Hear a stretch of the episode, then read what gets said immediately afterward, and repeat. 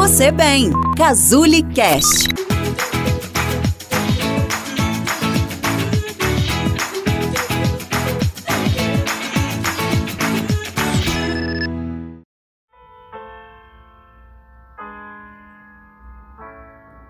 Não se admire se um dia um beija-flor invadir a porta da tua casa, te der um beijo e partir. Fui eu que mandei o beijo, que é pra matar meu desejo. Faz tempo que eu não te vejo, ai que saudade doce. Quem é que tá com saudade aí? Tudo bem? Aqui é a Marcele que tá falando. Que saudade da mãe, do pai, né, dos filhos, de abraçar, de se encontrar, de almoçar junto no domingo, de sair, de passear no sol, de andar de bicicleta, de caminhar, de tomar aquele cafezinho com as amigas de esbarrar na rua com aquela pessoa que a gente não via há muito tempo, que delícia, né? São coisas que talvez a gente não dava o valor que a gente devia dar e agora a gente está com uma saudade danada. Há tempos a gente não via uma situação tão intensa, a gente não viveu, né? A minha geração não viveu uma situação tão intensa, com tanta gente se identificando com essa falta ao mesmo tempo, né? Saudade a gente sempre sentiu, a gente sempre vai sentir saudade. É uma mistura de sentimentos bons e sentimentos doloridos. Você já pensou nisso?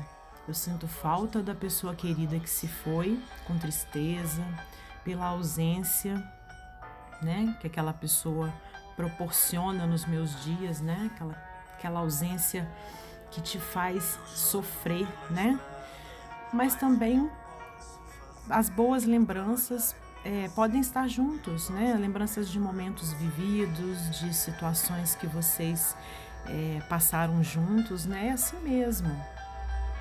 Faz parte desse, dessa sensação, desse sentimento, né? Você sabia que a palavra saudade só existe na língua portuguesa com esse sentido? Cada cultura tem a sua tradução. E essa palavra é considerada a sétima mais difícil de traduzir. Por que será, hein? Porque o significado da saudade, ele traz junto dele uma bagagem cultural.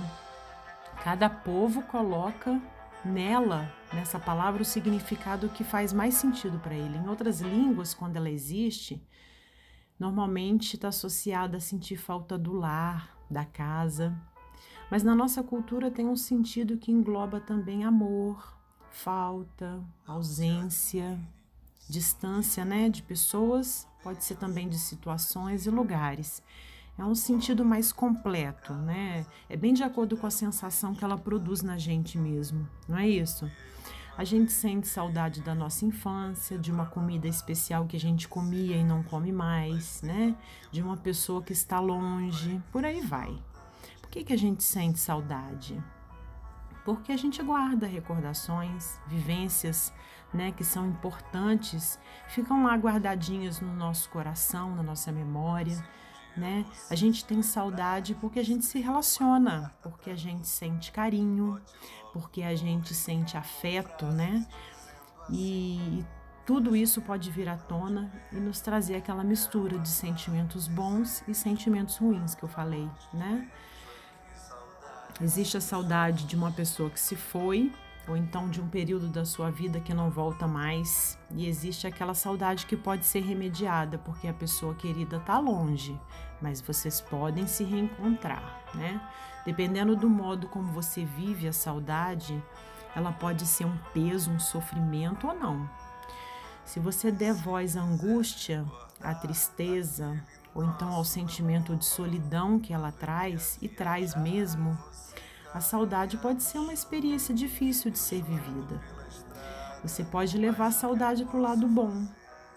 Sinta, né? Você pode sentir a tristeza que ela traz, mas dar voz ao lado bom, o lado da nostalgia boa, das lembranças, né, das risadas.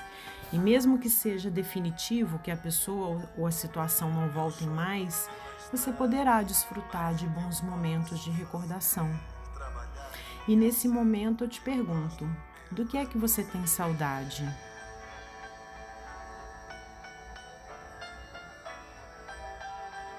Um abraço cheio de saudades para você. Até o próximo áudio.